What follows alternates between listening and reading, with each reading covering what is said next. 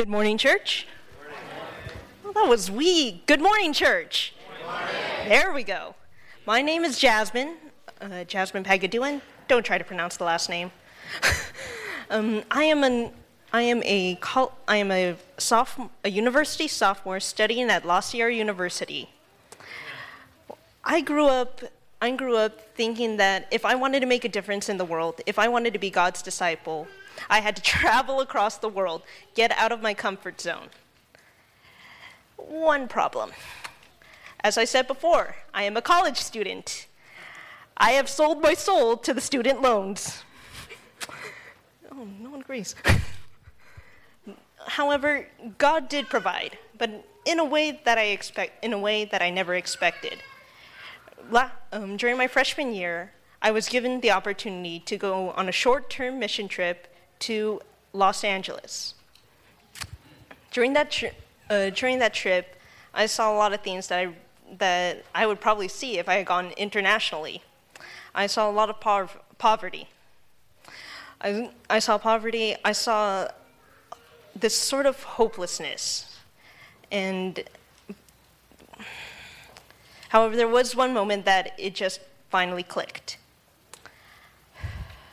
I was helping out in I was helping out in a soup kitchen, and after I after I had given all the people their food and and uh, comforted and eh, no, just gave them the food. I was told to sit among these people and just and just try and talk to them. Just my luck, I was sitting I sat next to this guy who was like twice my height. He looked like he should have been in a who should have been a, a biker gang, white hair, a braided down side, a ponytail, and, and I'm just sitting here trembling, wondering what am I what am I going to say.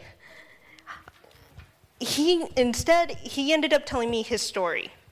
He told me how he had grown up on the streets, had, got addic- had gotten addicted to drugs, and for the longest while, he thought his life was just down the toilet.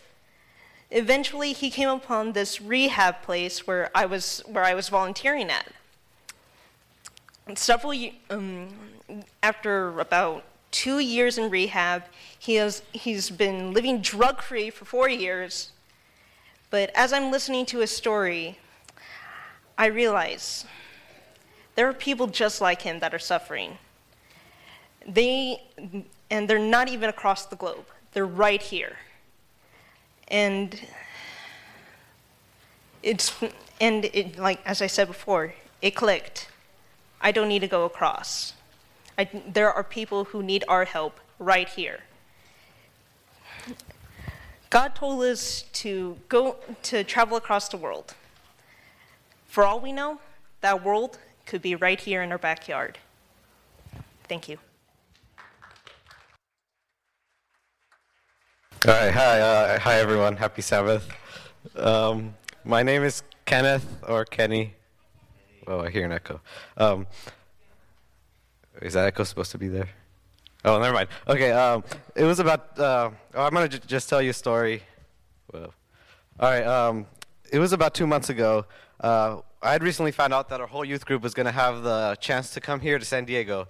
I was super excited. Um, I love playing music, and playing at church is one of my favorite things to do. So naturally, I couldn't wait. So we set up a date, meet up, choose a few songs. Um, we meet. Uh, we set up a date to meet up and choose a few songs as well as a service layout.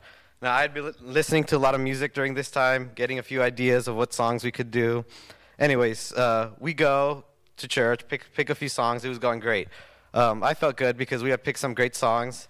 And I also knew that some of the youth were going to going to do testimonies, but I didn't worry about that. I you know I just sat on the couch with my arms crossed, knowing you know I'm going to be doing the music, so they're not going to ask me. So um, our friend Luigi, yeah, there he is. Um, he he asked us, you know, who wants to do testimonies, who wants to volunteer. So I look around, and everyone's just quiet, and it's awkward. And I look around for a few more seconds, no one raises their hand, so I'm like okay, I'll do it, you know. So if you didn't know me, then I'm like the shyest person you could ever imagine. Um, usually, it's rare that I speak. I just like sit around in a group of friends, listen. I'll rarely say something thinking that it's funny, but then it just it just ends up awkward as no one laughs. um, anyways, uh, this was to be pretty big for me. Um, so uh, shortly after I volunteered, it really came to my mind what I just volunteered for. Um, I didn't want to do it anymore. I started panicking. I tried to think of every possible way to get out of it. You know, volunteering to do a prayer or this and that, but it didn't work. so uh, I go back home thinking um, of every possible story I could say, but I came up with nothing. It was still a few months away, so I just I just decided I would put it off and not worry about it. So a week passes, two week pa- two weeks pass, and I still haven't worked on it. Uh, I go to church, and someone tells us that there's an extra ticket for this conference called Catalyst. Now, I had gone last year, and it, it's one of the most amazing experiences, and I wanted to go again. But my brother, he hadn't gone yet, so it would only be fair if he took the ticket. But I thought it was a, uh, it came out a good time because he would come home like spiritually enlightened and could help me somehow write my testimony. So uh, a week later, my brother starts getting ready to leave, and I overhear my mom, uh, and she's like, she tells them that they're going to meet at an Olive Garden. Now I love food, so immediately I asked my mom if I could go.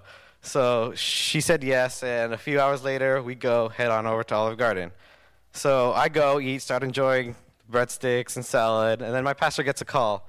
And it turns out one of her friends uh, that could only make it for one day, uh, Friday, it was Thursday and Friday, uh, she could only make it Friday. So um, she said there was an extra ticket available for one day. And she asked me if I was interested. So I go talk to my mom. Um, it was kind of expensive, but I talked to her and we agree that yeah, I, I, I should go. So I only had my phone, my wallet, and what I was wearing. So I, I wasn't prepared for this at all. So we go to the nearest Target, buy a few essentials and everything. But I didn't mind. There were some great musicians: Hillsong, David Crowder, Israel, and I knew it was going to be a lot of fun. So I went, and it was just an amazing experience listening to all the speakers and all the musicians and all the worship. And so I come home and I'm ready to write my testimony. I sit down, get on my desk, and start thinking once again of a good story.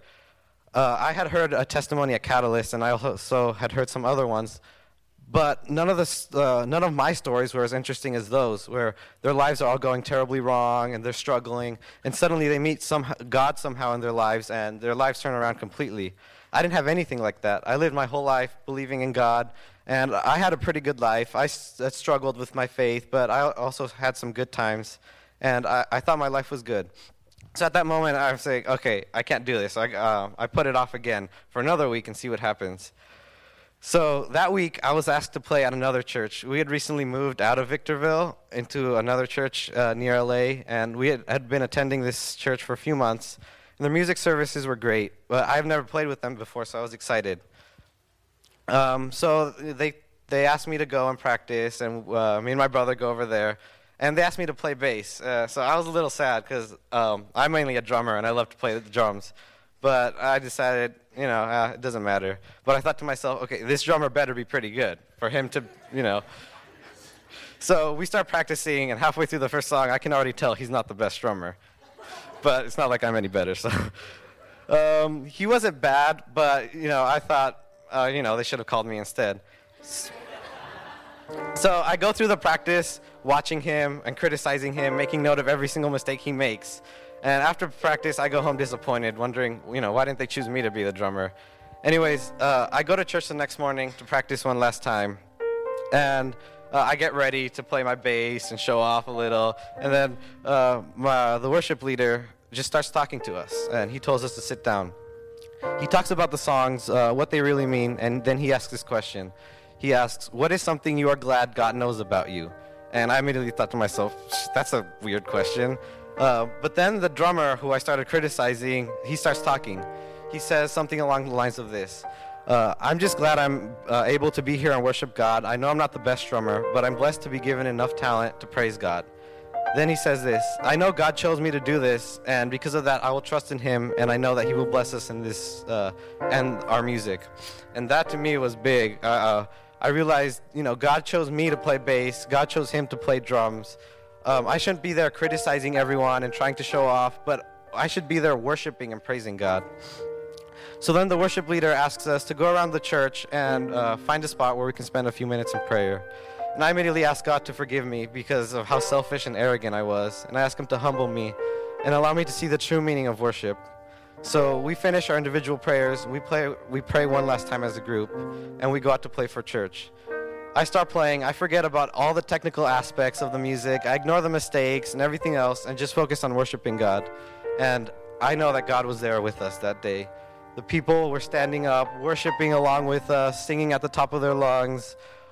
God was there. Even our worship leader was crying in the middle of the set because of how it was one of the most beautiful things I've ever experienced. And it hit me. Um, God chose, chooses each and every one of us uh, to do something. He chose me, He chose a drummer, He chose all of us, and He chooses all of us. God chose each and every one of you to be here today. He chose us, Victorville, to be here today, to be able to share our experiences. Our problem is sometimes we don't want to do it. We end up uh, looking at all our flaws and all the reasons why we shouldn't do it and why we're not the right person. Like me, I, I looked at how shy I was, how afraid of speaking in public I was, and I didn't want to do it. But it's ultimately, uh, we, we need to have faith and trust in God. At Catalyst, uh, I heard one of the speakers, Andy Stanley, he said something like this. He said, When God asks you to run through a wall, do it. He will make a hole for you. And that immediately made me think differently. If we trust in God, He will make a way. We need to stop looking at all the reasons why we shouldn't do something.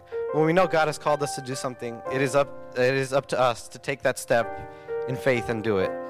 Proverbs 3 5 says, To trust in the Lord, not when it's convenient, not when, or not with half of your heart, but it says to trust in the Lord with all of your heart. And that's what's important. And I could also stand here and talk all day about how God chose me to do this and how God chose um, me to play and to go to Catalyst and to speak here. But in reality, it's God chooses everyone, and He He chose all of us, and He's choosing all of us to do something for Him today. Sorry. uh, we just need to have faith in Him and trust in Him. Um, and when we uh, when He calls us to do something, we need to stop focusing on how, but on what. God will take care of the how. It doesn't matter how difficult it is for us, how difficult it may seem. All it matters is that we have trust in God and that when we know God is with us, He will take care of it. I just want to take a moment to thank Pastor Belton and the pastoral staff um, for inviting us and welcoming us here into your church this morning. It has been such a blessing getting to share and hear about how God has and is continuing to work in all of our lives. Um, recently, I came across a quote from Matt Chandler's book, The Explicit Gospel. In this part of the book, he explains what follows after people have heard the gospel the good news that God, out of his love for us, has a plan to overcome the sin and separation that is keeping us from an everlasting relationship with him. And so the quote is this The gospel is news, not advice or instruction, but it nevertheless demands response. So, if we look at our lives today, a question I think we have to ask is this How am I responding to the good news of Jesus Christ? Am I stirred up toward obedience, or is Jesus becoming cliche to me? Am I becoming inoculated or immune to Jesus? Or do I find myself being more and more stirred up to worship Him, to let others know about Him, to submit my life fully to Him? We have to ask these questions because everybody responds to the gospel. And so when we accept Jesus as our Lord and Savior, this good news is so incredibly transforming in that his mission becomes the sole purpose to our lives. His love compels us to follow him, and the gift of the Holy Spirit empowers us to live a life that glorifies him. There are three texts that I want to share with you today that describe a response to God's purpose. Ephesians 4:16 says, "For the whole body, joined and held together by every supporting ligament, grows and builds itself up in love, as each part does its work." Responding to God's purpose could mean recognizing your role in the body of Christ and working at it wholeheartedly. For Jasmine, who shared earlier today, it was realizing that God had given her a heart for the less fortunate, and her heart drives her to further God's kingdom by reaching the lost. The second verse is Jeremiah 29 11 through 13. It says, For I know the plans I have for you, declares the Lord plans to prosper you and not to harm you, plans to give you hope and a future. Then you will call upon me and come and pray to me, and I will listen to you. You will seek me and find me when you seek me with all your heart. And responding to God's purpose could mean acknowledging that His plans are better than our own. And maybe we need to let go of our own desires in order to make room for what God has in store. And for Kenny, that response involved putting his trust in God, considering the plans for his life. The last text I want to share with you is the Great Commission. Here, Jesus is super duper clear about a response to his purpose. He simply wants us to go. Go, not stay where we are, comfortable in our surroundings, but just to have faith, go, and proclaim the glory of God. It's definitely easier said than done and can be scary, but God comforts us through the reminder that He will always be with us. The Great Commission, Matthew 18, 28, 18 through 20, is this All authority in heaven and on earth has been given to me. Therefore, go and make disciples of all nations, baptizing them in the name of the Father and of the Son and of the Holy Spirit, and teaching them to obey everything I have commanded you. And surely I am with you always to the very end of the age. In each of these ways to respond to God's purpose, I think the first step is to surrender our lives to Him. And as the band gets ready to play the closing song, I just want to encourage you to think about how you've been responding to the gospel. Are your personal desires the priority of your life? Does your behavior proclaim God's name, but your heart is self centered? Are you scared about the risks and sacrifice? But no matter where we are in our walk with the Lord, He calls us to surrender everything to Him.